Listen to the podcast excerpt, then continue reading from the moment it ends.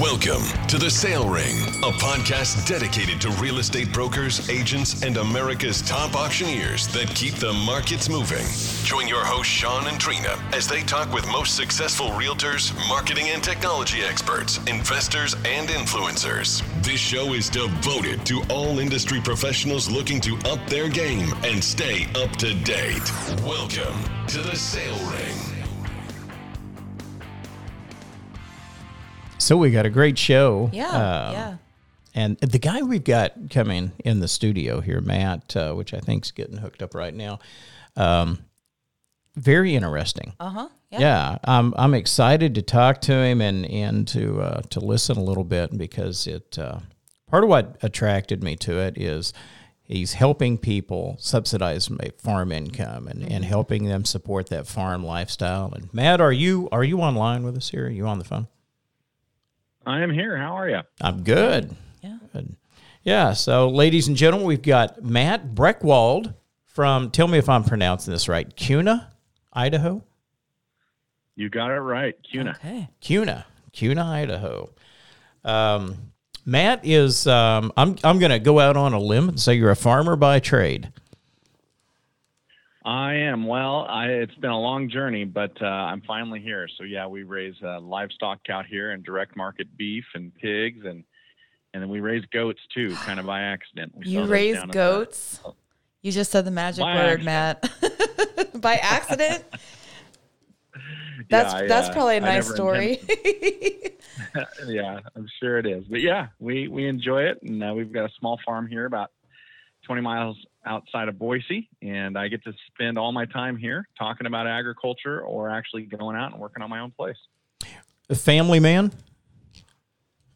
Yeah, wife and one daughter, and uh, we got that stage of life going right now where she is very busy with all sorts of activities, the FFA, softball, uh, student government, all this type of stuff, and so. Yeah, my uh, my big dreams for my farm and my business, those are all kind of on hold as we get through these next four years of uh, helping her live that part of her life. Very good. Yeah. So your your family, your wife and daughter, they're in the farm life with you, and it sounds like she's active in FFA, um, showing animals. Uh, actually, she showed animals, man, for six or seven years in 4-H, and just went into FFA this year. And she's getting involved in kind of the other side of it, and has decided not to show this year, but uh, really interested in conduct of meetings, parliamentary procedure. As a matter of fact, uh, her conduct of meetings team uh, won state here in Idaho, so they're going to go to the national convention this fall, which is really Oh, exciting. wow. Yeah. Well, congratulations to her. Where where is the national convention being held now? Is it still in Louisville? No, Indianapolis. Indianapolis. Uh, they moved. They it went back and forth just a little bit, did it not? It did, and then I forget they've got a, they've got a run set up, so there's so many years they know for sure they're going to be there in in Indy. So we're actually located here in Kansas City, and, and you may or may not know this. The National FFA uh, convention was here in Kansas City for ever. I mean, for many, many years, and then uh, lost that contract, and that was uh, that was a mistake. You Yeah. know, that was that was disappointing to see Yeah. Kansas City let that slip. Uh, a lot of it had to do with convention centers and hotel space, and just you know, it's. Uh, at one time, I had read that the National FFA convention was the second largest indoor convention, um, second only behind the Democratic National Convention. Wow. Boy, It's a very, very large organization and, and was highly supported for many, many years. You see it. You see the FFA declining a little bit in, in schools and let's say in Idaho uh, up there. Is it is it struggling a little bit to be as relevant as it once was, Matt? uh, I wouldn't I wouldn't say that. As a matter of fact, I see chapters growing. Uh, however, as we see our communities changing, we're seeing uh, a different dynamic. We're seeing a different student taking an interest in FFA. So, for example, I'm on our advisory board at Kuna High School for our local FFA chapter, and we're seeing a lot more students who live in subdivisions becoming part of the FFA, and so that creates challenges. As a matter of fact, uh, right now. Uh, one of those students is a, a young lady who we coached in softball for several years uh, when my daughter was younger. Uh, we're letting her raise a lamb on our on our farm because she lives in a subdivision and she wants to show an animal this year at the fair. Uh, but there's there's challenges like that. So uh, I think it's changing a little bit. But all you know, the the mission and the focus of the FFA has changed uh, over the last you know 30 years as well, uh, in terms of recognizing that uh, it's not you know the old saying it's not just sows and plows, but uh, my goodness, all the career opportunities in agriculture and even outside of agriculture with what the FFA does for these students and getting them ready for public speaking mm-hmm. and record keeping and, and all the skills they come out of high school with is just phenomenal. It's second to none. And, uh, and so we're seeing a lot of interest from people who aren't necessarily off of farms in the FFA because where else are you going to find that in, in public education? You have no idea how much it warms my heart to hear a guy say that because it's um, we we hear from time to time that some of the chapters may be struggling just a little bit and you know things change. I mean obviously the uh, will continue to evolve um, here in America. But at the same token, there's so many of those organizations 4 H, the FFA, uh, Boy Scouts. Mm-hmm. You know, there, there's just different organizations that teach young men and young women some some skill sets and some leadership tools that um, mm-hmm. it's just really, really hard. Uh, to replace those, you know, once they're gone. So the fact that it's on the incline, that there's demand for it coming out of the residential communities, um, that's that's just music to my ears. And I grew up in FFA. It's funny. I'm a I'm an auctioneer by trade. Most people that listen mm-hmm. to the show know that. And um, I've had people tell me or ask me before, said, "How can you get up in front of other people and speak?" Or you know how how do you lose your kind of your inhibitions you know or or how, how can you just bring yourself to do that? Well, it all started at a young age in clubs and organizations like the 4 H and like the FFA. Most people don't know, and you mentioned public speaking. Um, that is a very large part of the learning of the teachings in the in the FFA parliament uh, parliamentarian procedure um, leadership mm-hmm. protocols you know it's uh, it's it's amazing and I'm glad to hear that that's that it's alive and well in Idaho I hope that continues to replicate across the, the rest of the country and and uh, the school systems stay behind that because it's a great organization. Mm-hmm. Oh, I agree. I agree wholeheartedly. So let's talk a little bit um, about starting kind of niche businesses and, and just unique businesses. Because one of the things that I'd like to visit with you a little bit uh, about is um, the effects, and, and a lot of people contribute this to COVID, but the effects and, and the, kind of that stimulation of urbanites or urban America moving into non urban America. There seems like in the last two or three years, there's been a really strong surge or a push for people that want that farm lifestyle.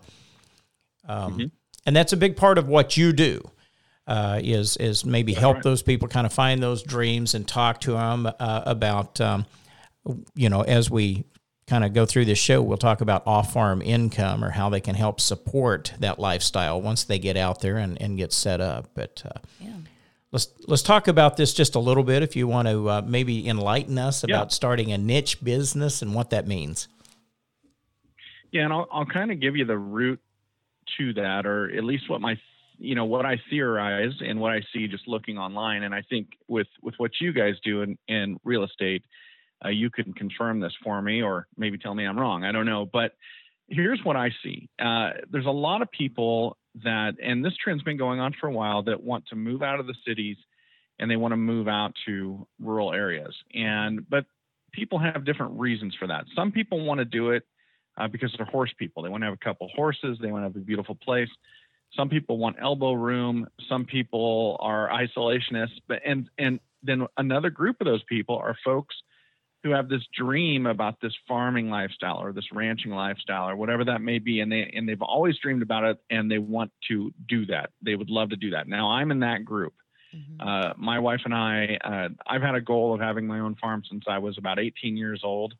Uh, my wife and i got married. She grew up on a cattle farm cattle ranch uh, down in Buhl idaho and we agreed we wanted to have our own cattle at some point. We wanted to have our own place but we weren't going to inherit that and so, you know, for 20 years we worked at it and we finally bought a place in 2011. So this actually this August will be 10 years that we've been on our own place. And uh, so we bought a small farm and we got started developing it and building it into something and trying to get it to the point where it can make money.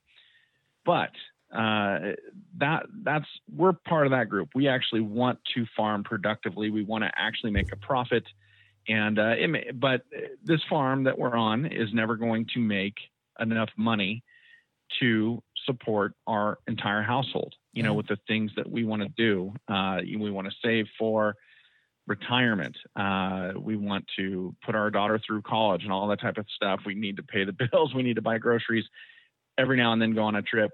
So this farm will never do that. And and people who actually want to go out and farm and they want to have that as their lifestyle and their business, I believe that ultimately they would like to reach a point where all they do is farm. Uh, that's kind of the dream. That's the lifestyle. All I do is farm. But that's not a financial reality for almost anybody uh, in this country. Uh, and even large farmers. Uh, yeah, I was I was going to say even farmers yeah. are getting to the point where they can't just do that. They've got to get out and subsidize right. their habit. Mm-hmm. That's right. And so for those folks who really want to have a farm business, they're not just looking for something that's picturesque. They're not just looking for uh, you know a place to throw a couple horses. And by the way, nothing against any of these other groups. I'm just talking about my particular group for those folks, they run into a really big paradox, and that is if they're currently living and working in the city and they've got this dream of this farming lifestyle and they want this productive agricultural land, they want to put it into production and, and make something with it. They, this paradox is they're making good money in the city, but because they're so close to the city and these good jobs, there's lots of people in those other categories I just described that are competing with them for that open land. Mm-hmm. And that drives the price up. And the price is being driven up not by the production capability on that land, but the, the price is being driven up by all sorts of other extraneous factors. People who want that horse property, people who want that elbow room, people who want that vista, whatever that may be.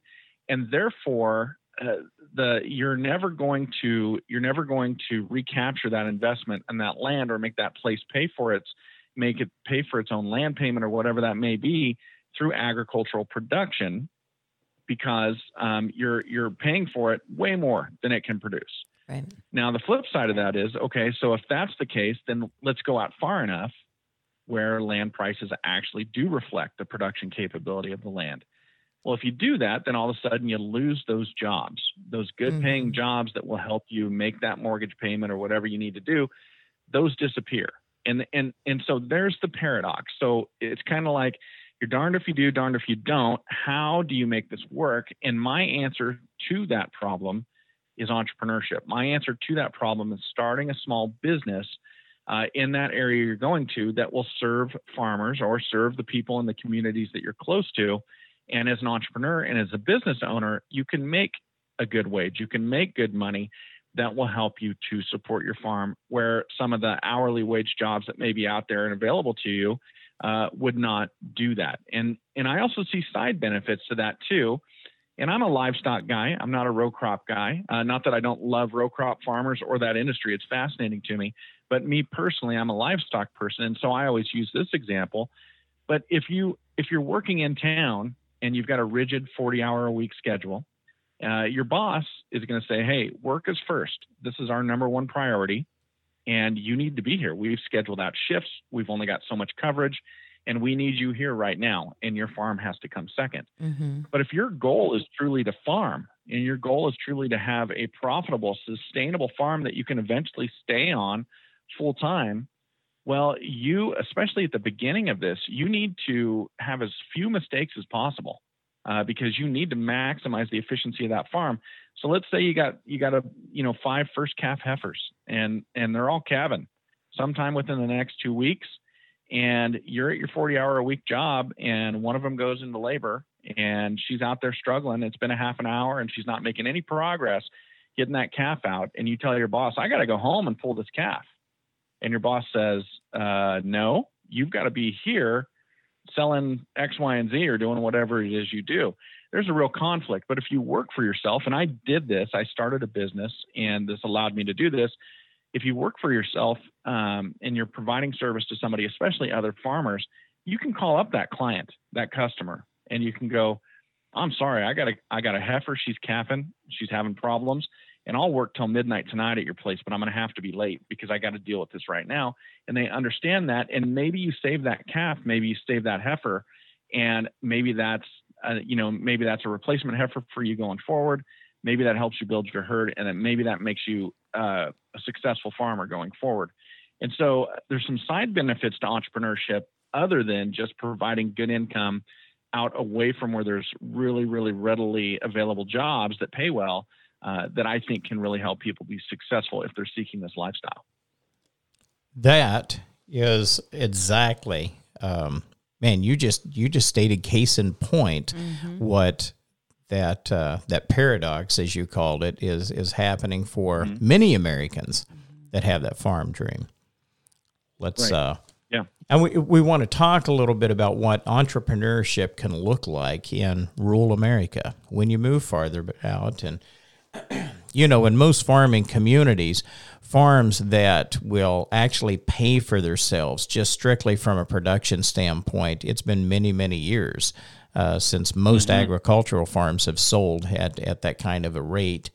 Um, because it's been stimulated by, as you put it, outside influence that's mm-hmm. coming in, and it's right. uh, it's off uh, non farms, uh, non farmers uh, non ranchers that are moving uh, into areas and inflating the values of the property. So, right. Yeah.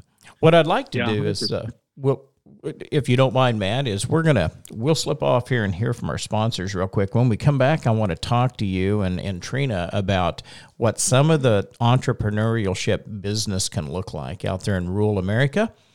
We'll be back in just a few minutes with uh, Matt. We'll talk about that. Ever dream of owning a country estate, historic home, or lakefront property? Log on to UnitedCountry.com. Would you like to retire to a home built on breathtaking acreage in the mountains? UnitedCountry.com. Ever dream of your own private hunting preserve? UnitedCountry.com. Over 30,000 farm, recreational, and lifestyle properties are just a click away, helping people find their American dream for over 90 years. We will help you find yours. Log on now to UnitedCountry.com and find your freedom.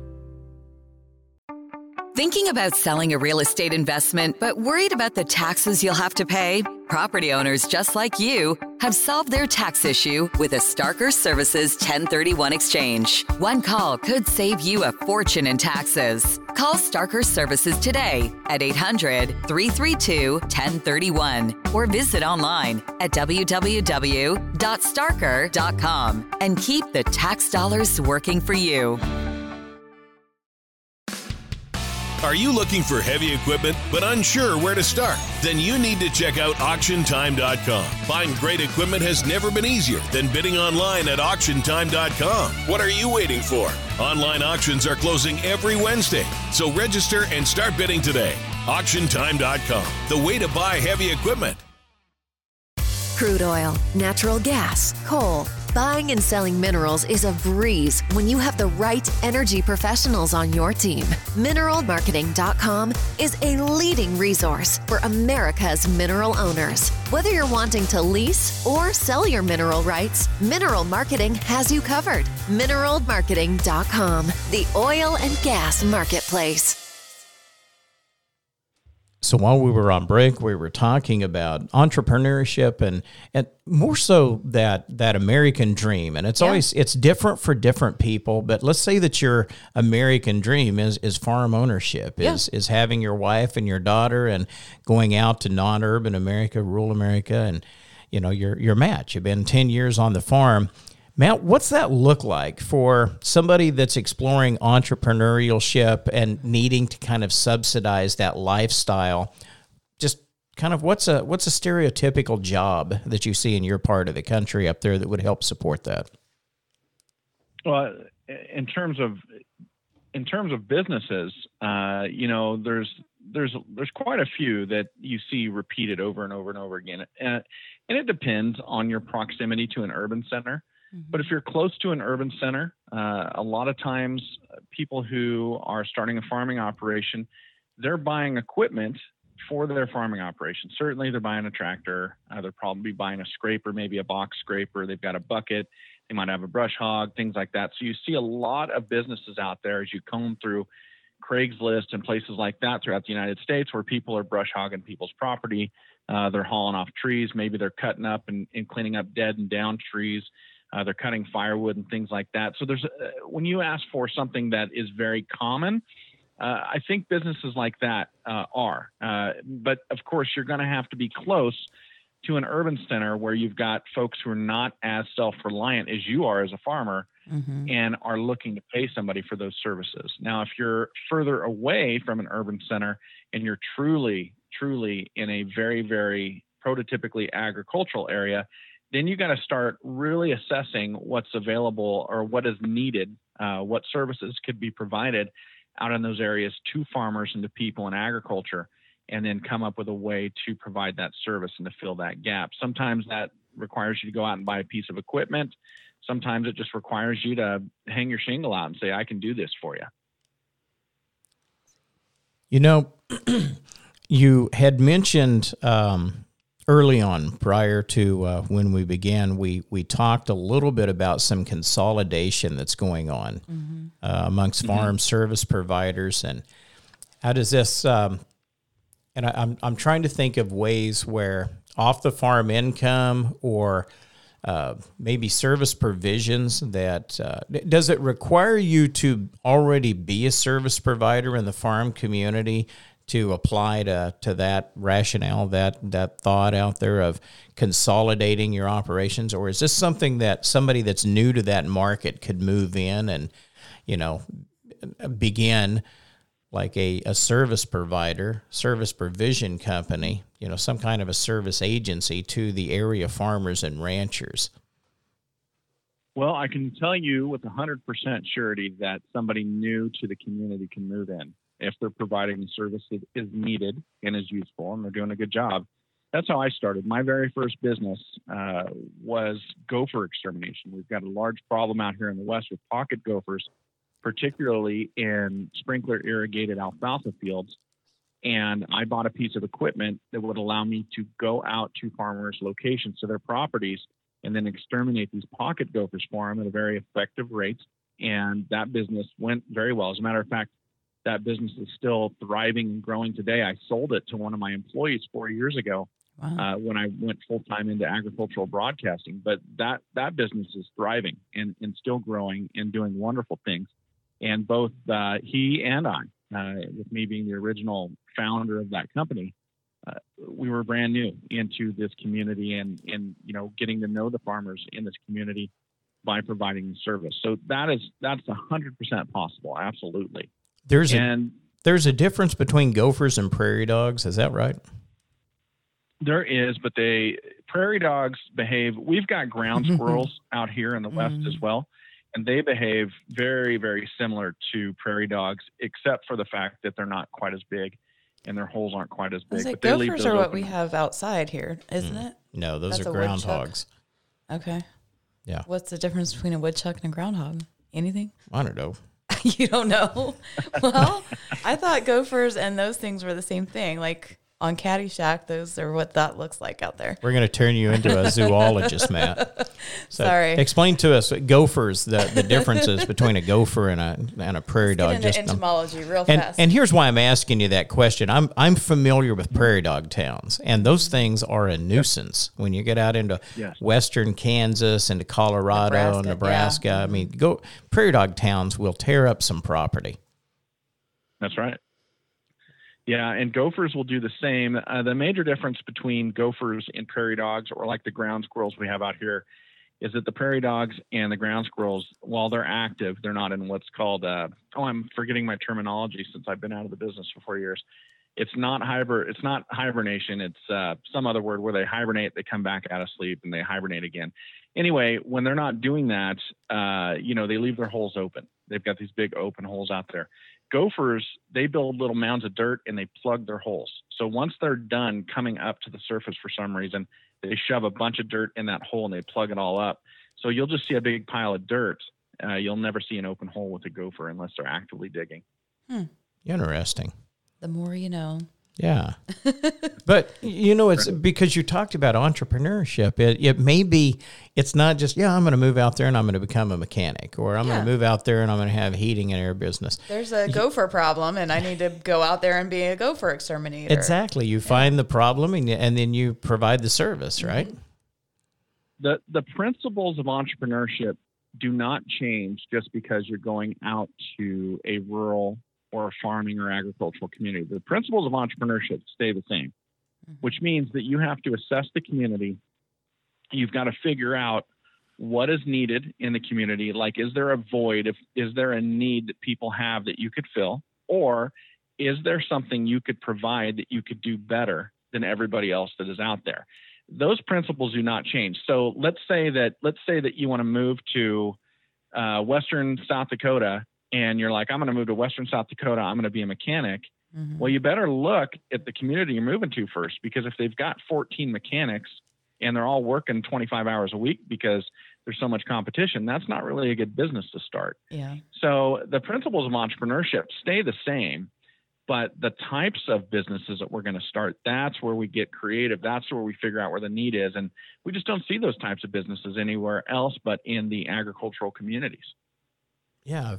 Well, uh, and I assume the other the other part of that is besides the 14 mechanics is is it a densely or sparsely populated area, you know, and what is what's the opportunity out there? So Right. if you uh, I mean if you have um, let's say an aging demographic um, and there's there's very few I moved up here from western Oklahoma from a town that had less than 350 people in it when I moved from it um, and then you would look at the population not just in the town but surrounding towns and countywide and start doing an assessment of you know how what's what's the typical you know turnover um, or opportunity for business in this kind of a population for this type of a field you know that I'm going to go into. And yeah I, I think that makes perfect sense and that can be difficult because when people are fleeing urban America into non-urban America, the the one there's there's two things that seem to be constant out there. Is one much lower population,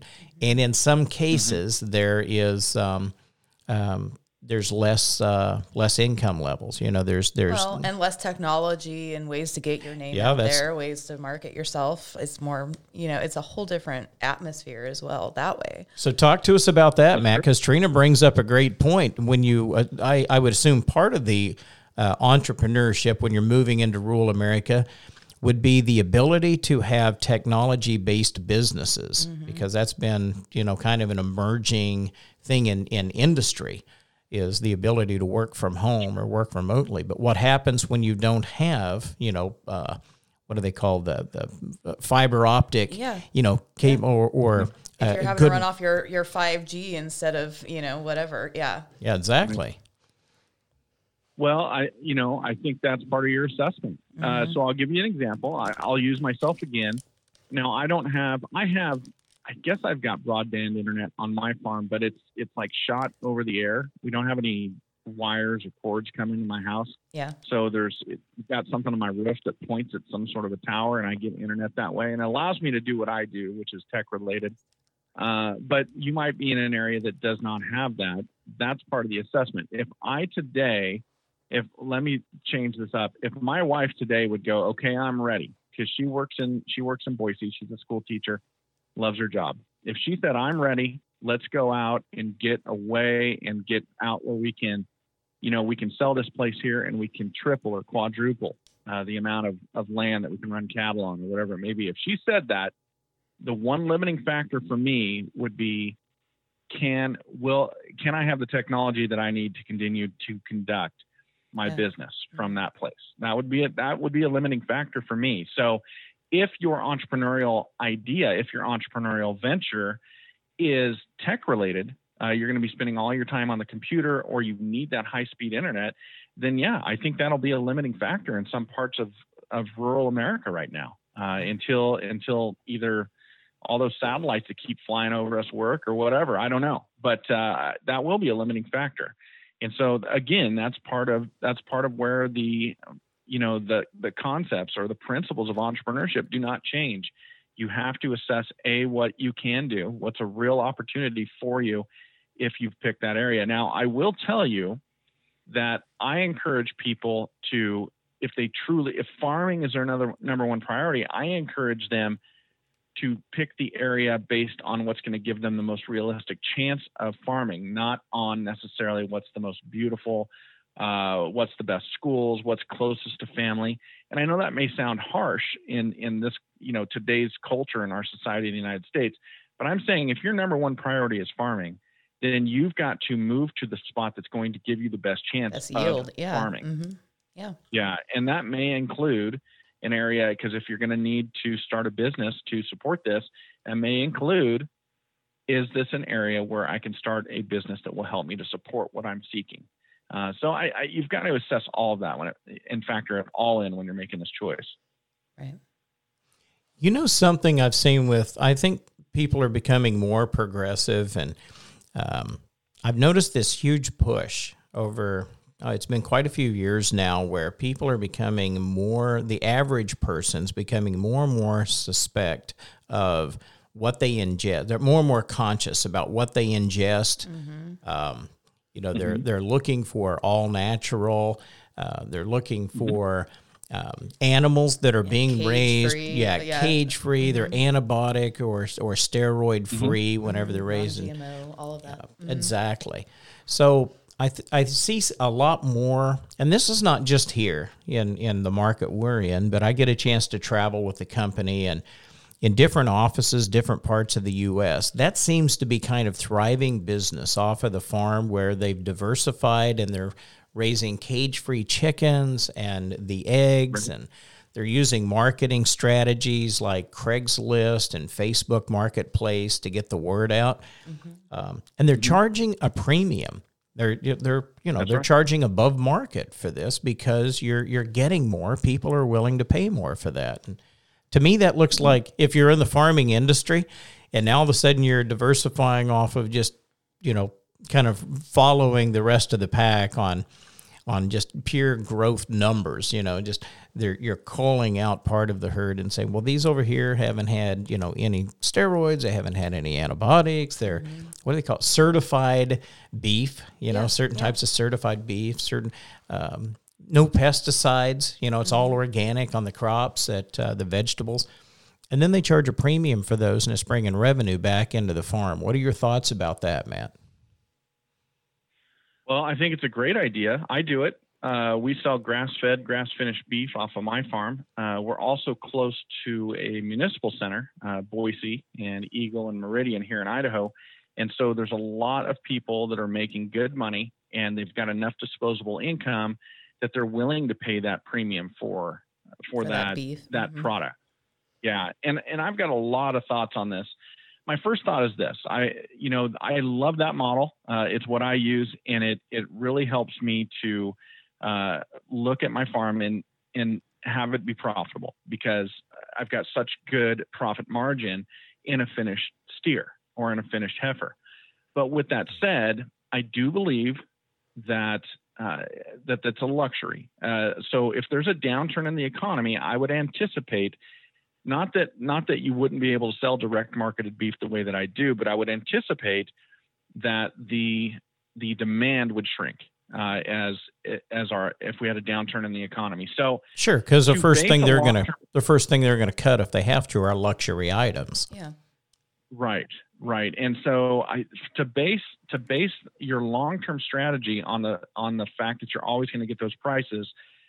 And maybe I'm wrong. I'm not an ag economist, but my gut just tells me uh, that that is kind of building your house on sand a little bit. Uh, it- that's just what my gut tells me. But I, I I love it while I can do it. I absolutely love it while I can do it. The other part of that is if you get out far enough, right? If you're in that you're in that town that you came from that's agriculturally based, 350 people in Oklahoma. Those, you know, I, I would imagine because I grew up in an agricultural community and I got zero problem enjoying a delicious steak that has come right out Mhm. of a feedlot. I got no problem with that. And if I went back to the town I grew up in, nobody there does either. And so if you're if that's the town you're close to, I think you're going to have a much more difficult time direct marketing and selling these products at a premium because folks there are so grounded in traditional agriculture.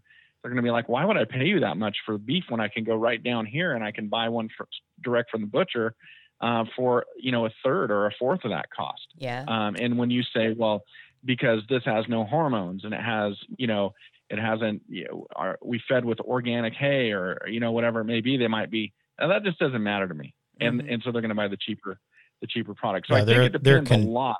They're conditioned differently, Yeah. and they think differently. Right. And and they're just, you know, they've been around production agriculture and tradition agriculture their whole lives. And a lot of the stuff that's being that's being put out there and and I don't I'm not a scientist. I can't tell you what's right or what's wrong. But what I can say is it's just not having the impact on those folks. And so if that's where you choose to live, you may not have the demand for those premium products as you do if you're close to a municipal center. You know, I hadn't thought as much about the traditional um, farm kind of mentality out there until you just brought that up. I I had always contributed more of that to the the financial impact um, and the opportunity of being in larger, uh, more heavily populated areas. Um, where there's business, there's there's industry going on, there's more disposable income in those markets, and then they have the they have the ability instead of buying you know eight dollar per pound meat, they buy eleven and thirteen dollar per pound meat or whatever. It's all proportionate, but. Right. Um, but they pay a premium for something else because they have the means to do that. Um, but yeah, it's it's um, it's funny when you mention that people do have a tendency just to immediately write that off and say, "Nah, you know that's not important to me. I'm I'm going with the bargain because I trust in it because my parents did, my grandparents did, my great grandparents did, and they're just conditioned that way." Yeah, that's what they grew up with. That's what they grew up around. It's what they grew up with. They called John down on the, you know, on the next farm over and just took half his cow that year or whatever, and that was fine for the whole time they grew up and the whole time their parents and grandparents did. So why change it? Yeah, Yeah. Well, and you know, I'm really hesitant to call it conditioned, um, just because, you know, I think folks that that grew up out there just like I did, uh, you know, they've they've watched the grandparents, they've watched the parents, everybody eat the beef that's Yeah. coming out of the feedlot and it's for been fine. years. Yeah. It's been fine. They've seen people live nice, healthy lives, and and it's been just fine. And I think they're making a very rational decision. I think they're very making a very conscious and rational decision, which is if this if this steer over here is going to cost me three times as much as this one over here, do I really value the way this steer that's three times as much was raised so much that I'm willing to forego the opportunity that I would have to spend that money on something else if I bought the lesser expensive steer. And if you've grown up and gone, I really don't think this is that big a deal. A lot of people are talking about GMOs or antibi- uh, antibiotics or hormones or whatever. But you know what? I've been just fine. Mom and dad were just fine. Grandparents were just fine. I'm going to spend that money somewhere else. And I, I think it's a really rational and conscious decision. Yeah. fair. Yeah, that's fair. That's that's a fair statement, and it um, has a lot to do with the environment. With, and I don't mean the environment of, like the planet. I mean the environment that you were Sure. raised in and that you operate in. Right. Yeah.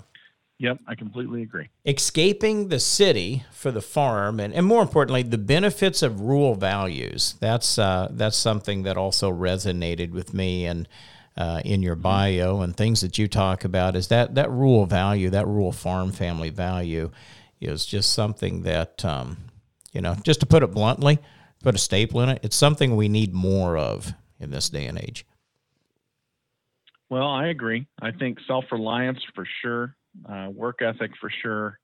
Uh, I agree with all of that. And of course, there's a little bit of romanticism built into that as well.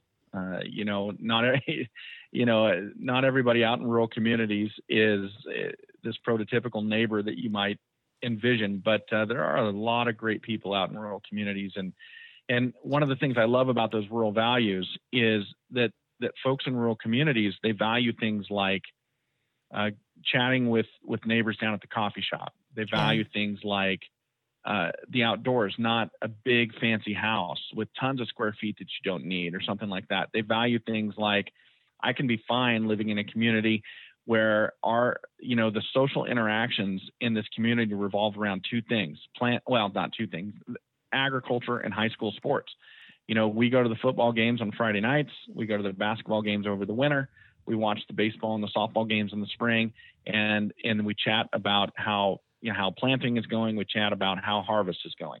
And uh, if if you enjoy that lifestyle I believe that uh, there are so many communities for you to live in in the United States that are very, very affordable, and you're going to be very, very happy. And it just it takes you hear about all these stresses that that people in the cities are are dealing with because the cost of living is skyrocketing mm-hmm. and the mm-hmm. traffic and everybody's on this hamster wheel just trying to make enough money to get by and buy a car and deal with with housing costs and property taxes and you could go out to Blackwell, Texas, just to name one town in all of the United States, and you could go, man, they got a they got a fun football team, a great school, people like farming out here and barbecue, and I'm in heaven. And you pay cash for your house, and you're done. You don't have any of those stresses. Yeah. Yeah, it's funny you say that. My brother um, actually lives in LA County right now in California, and they're they're uh-huh. packing up next year and moving to Katy, Texas. I'm like, why? There why Katy, go. Texas? He's like, because there's nothing in Katy, Texas. I'm like, okay. Fair enough. Him. He says, I'm, I'm, There's I'm nothing there. Up. I'm fed up and I'm tired of paying California prices for everything. Here's where we're going. That's can, funny. I completely understand. Yeah. Absolutely 100% understand. There's been a and noticeable I'm, I'm, there's been a noticeable migration of Californians into Texas. Texas. Yeah. yeah. we're hearing that from a lot of Not offices necessarily Katy Texas. though. It's more of the Austin area. I yeah. Think. Yeah. Yeah. The, the tech area of Texas. Yeah. Right now there is a considerable migration of Californians everywhere. Yeah. Where yeah. I'm at, tons of Californians are moving. Heck, I'm one of them. I grew up in the Central Valley of California and at age 19 I got out of there and uh, I made a foolish decision. I went back for two years, and then I said, "What did I do this for?" And I came back to Idaho. But uh, uh, I'm one of them. But I've been gone over half my life uh, outside of California now. But uh, you know, I I go down there to visit friends and family, and anybody who wants to leave there, I can't blame them one one bit. I really can't. And uh, you know, it's funny. I'm I'm I guess listening to the book The Grapes of Wrath right now about everybody moving from Oklahoma, Kansas, that that area to California back yeah. in the 1930s, and now it's like it's completely turned on its head, and uh, it just got it just got overdone somehow. I don't know. All the gold is gone. They're going back home. They're going back home. mm-hmm. The, the Grapes of Wrath is a timeless classic. Yeah, that's uh, and you're listening to that like on an audiobook? I am, yeah. While I'm out irrigating or whatever I'm doing around the farm, I've got it going and I'm listening to it. Yeah. Tell us, um, tell us real quick about your farm. So beef production, I picked up on that. What else? What else do you produce, or or how do you operate on that farm? Well, we're small, uh, so we're 33 acres, and we're all pasture based. So uh, we do a cow calf operation, except we hold all of our calves over the next winter, and we finish them on grass and we direct market them. And that gives me my niche. That gives me the ability to tap into that urban market in Boise and get that premium for that beef. And we market it all as grass fed and grass finished. And and that has nothing to do with a belief system by me. That is simply supply and demand. Customers want that in our area, and we're providing them what they want. And I'm happy to do so. It's it's less work and it's less expense for me. Uh, the pigs will buy. I was trying to breed pigs, but I'm a horrible pig farmer but I really, really enjoy pigs. When I was getting my my animal science degree up at Montana State about 20 years ago, uh, I took pork production, and during that semester, I worked in our farrowing barn there on campus, and really got to like pigs. So I just always wanted to have pigs, and of course, love pork. So we'll buy a batch of of weaned pigs uh, here in about two weeks, and we'll direct market those, and we'll have them contracted with customers and raise them for them, and and then so we only have pigs about half the year and then goats, we got into by mistake when we first bought our farm. Uh, back then, it was just 25 acres, and it was nothing but weeds and a house. And my my wife and my daughter were getting antsy for livestock, so they talked me into buying some electric netting and getting a couple goats. And you can't believe how many people have tried raising goats and don't like it. Pretty soon, once people found out we had land and weeds and goats, they just started giving us their goats, and this goat herd started developing. And nice. I, this I is my dream right I, here. I never, I never Bring me the intended that in my life, but they have grown on me. Uh, we do multi-species grazing with the goats, and they really keep the pastures cleaned up nice.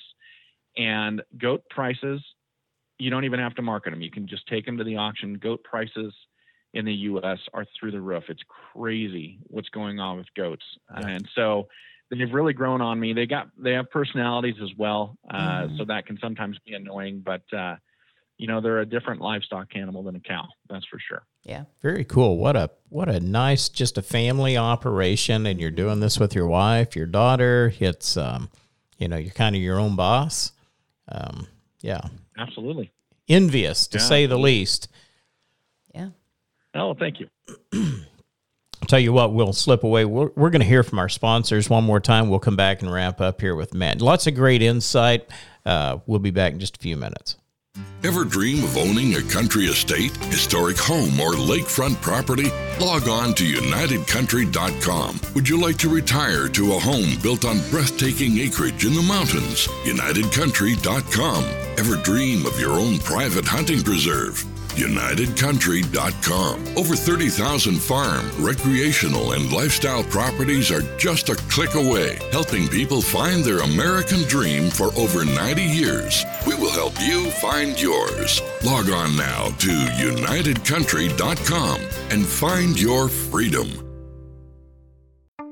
Thinking about selling a real estate investment but worried about the taxes you'll have to pay? Property owners just like you have solved their tax issue with a Starker Services 1031 exchange. One call could save you a fortune in taxes. Call Starker Services today at 800 332 1031 or visit online at www.starker.com and keep the tax dollars working for you. Are you looking for heavy equipment but unsure where to start? Then you need to check out auctiontime.com. Buying great equipment has never been easier than bidding online at auctiontime.com. What are you waiting for? Online auctions are closing every Wednesday, so register and start bidding today. Auctiontime.com, the way to buy heavy equipment. Crude oil, natural gas, coal. Buying and selling minerals is a breeze when you have the right energy professionals on your team. Mineralmarketing.com is a leading resource for America's mineral owners. Whether you're wanting to lease or sell your mineral rights, Mineral Marketing has you covered. Mineralmarketing.com, the oil and gas marketplace. And we're back in the studio with Matt Brechwald from Kuna, Idaho. Um, so, Matt, before we slip away here, this is this has been highly interesting. Every as we were saying on break, everything that you've talked about will resonate well with our listeners. Um, the the non-urban farm ranch lifestyle.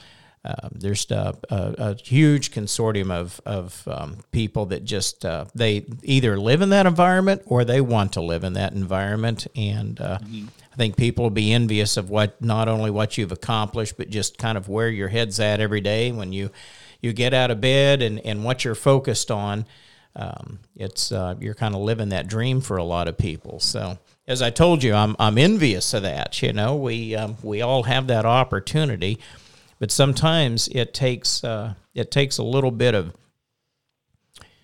Outside the box. Yeah. well, it and it it's a leap of faith, you know, to do something like that. You get you get very settled into a job and steady income and a check coming in and and you think, well, this is, you know, this is my future. Here I go for the next 30 years and it's uh it's difficult to break away from that and to take that leap of faith. Yep. I was that guy. I was that person. And uh, I'll tell you what, it's probably one of the most difficult decisions of my entire life to do that. Absolutely. And here you are 10 years later. It was the right decision. Oh my goodness, such the right decision. I so much so that I think a very small percentage of us in this earth or in this country are really intended to work in one job for 30 or 40 years. I think there's a small percentage of us that somehow just hit the jackpot and we love that job, we're excited about that job, and it's hard for us to retire from it. But once I got to the point where I was thinking more about retirement and the day I didn't have to go to work than thinking about going to work and doing a good job. I just decided I have to go do something different. I got to find what's right for me because I've changed as a person, and now it's time for me to change as a as a career holder, I guess. Yeah, yeah, and it's uh, it's a tough decision. Not a lot of people know this about me. I so my my first job, I was raised in a farm environment. My uh, my grandfolks raised my brother and I, and my granddad was a custom harvester. If you you know what that is, um, combines, Oh, I've trucks. And, all right, so I, I grew up on custom harvest, you know, and he helped us buy. My brother and I got our first combines when we were young, um, and we, you know, I I had. Um, envisioned at one time for the next 30 plus years I'd be a custom harvester. But when you mm-hmm. haven't spent any time off of the farm and out of a small town, it's a, it's a big world out there. And as I say, the mm-hmm. grass is always greener on the other side. I went to work for the Department of Corrections. That was my first job. Uh, I ran a horse mm-hmm. training facility for the Oklahoma Department of Corrections, and I did that for about 10 years but frustration kept building and i reached that point that you just described earlier um, i got frustrated one day and i just walked out and i quit my job. And uh, i got in the auction business and the auction business felt like a better fit for me. Here i am you know 25 years later in the auction business and um, it's I, I love what i do. I enjoy you know the the environment i operate in. So i've i've felt that before. What you just described i went through emotionally and and and physically and it uh, it'll take its uh, it'll take its um, it'll take a turn on you you know it, it it'll dig into you after a while where you just you have to find something else to do I agree. Yeah, I, I completely agree. And I'll tell you what, I mean, I could take up another hour of your time telling you that part of the story, but uh, it's not an easy thing to do. It's not, a, and when you're going to start a business, it's not an easy thing to figure out what to start, although it's easier than the way I tried to do it. But uh, I think if you're feeling, if you're, if your weekend is condensed down into, I feel great at Friday at 5:15, Saturday is really good, and by about 10:30 in the morning on Sunday, I'm starting to get depressed because I have to go to work tomorrow. You owe it to yourself to start figuring out what it is you should be doing. 'cause You're not mm-hmm. doing the right thing. I could not agree more. Maybe that's our next topic. Well, if we'd love to have you back on, we'd like to have you on the podcast show again, and we'll talk about that. It'd be my pleasure. Thank you. So, Matt, you've got your own podcast show. As we wrap up, um, we're we're kind of at the end of this this time slot here. Tell the listeners how they can find you, how they could listen to your podcast and find out more about what you do. You bet. Thank you. Yeah, the name of the show is Off Farm Income, and we've been, my goodness, we've been broadcasting since November of 2014. Now we're up to six episodes per week, and we're talking about ag, small business and ag. We interview FFA students about entrepreneurship, and uh, we do a little bit on rural crime as well, just because I've got that 15 years of history of working in and, and teaching criminal justice and working for law enforcement. So we do that. It's called Off Farm Income, and it's it's on Spotify, it's on iHeartRadio, Apple Podcasts, Google Play, all those places. The website is offincome.com, and uh, we're on social media as well. You can find us on Facebook, Instagram, Twitter, LinkedIn, everywhere they tell me I've got to be. Almost, uh, you can find it. Nice. Very good. Well, we appreciate your time. We appreciate you being on the podcast show with us. Uh, we'll look forward to having you back on uh, here in the future, and we want to uh, we want to thank you for your time. Hey, it's been my pleasure, and I'm anytime I get invited to be on a show, I'm always flattered. Thank you both so much. You bet. Take care. Well, that was fun. I like talking with Matt. Yeah, what a nice guy. Yeah, definitely. He's living the dream that that most people are looking for. He is. You know, we want Lucinda and I have been looking for, trying to look for a place to uh, just find a little acreage. N- not much, and I don't. I, I don't have the time really or the means to get in the farming Yeah. industry. But I, I just need a little elbow room. You know, mm-hmm. three or four or five acres, build a shop home, just kind of get on the outside of town.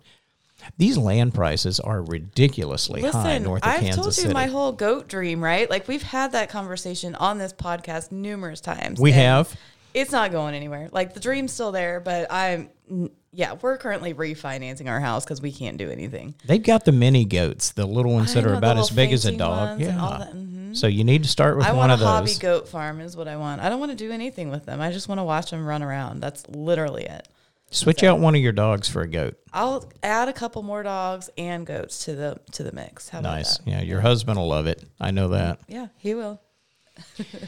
Well, that was uh, that's a great podcast Yes. Mm-hmm. episode, and um, I think that Wraps it up. I think yeah. that wraps it up. Ladies and gentlemen, thanks for tuning in. We'll look forward to seeing you next time inside the sale ring.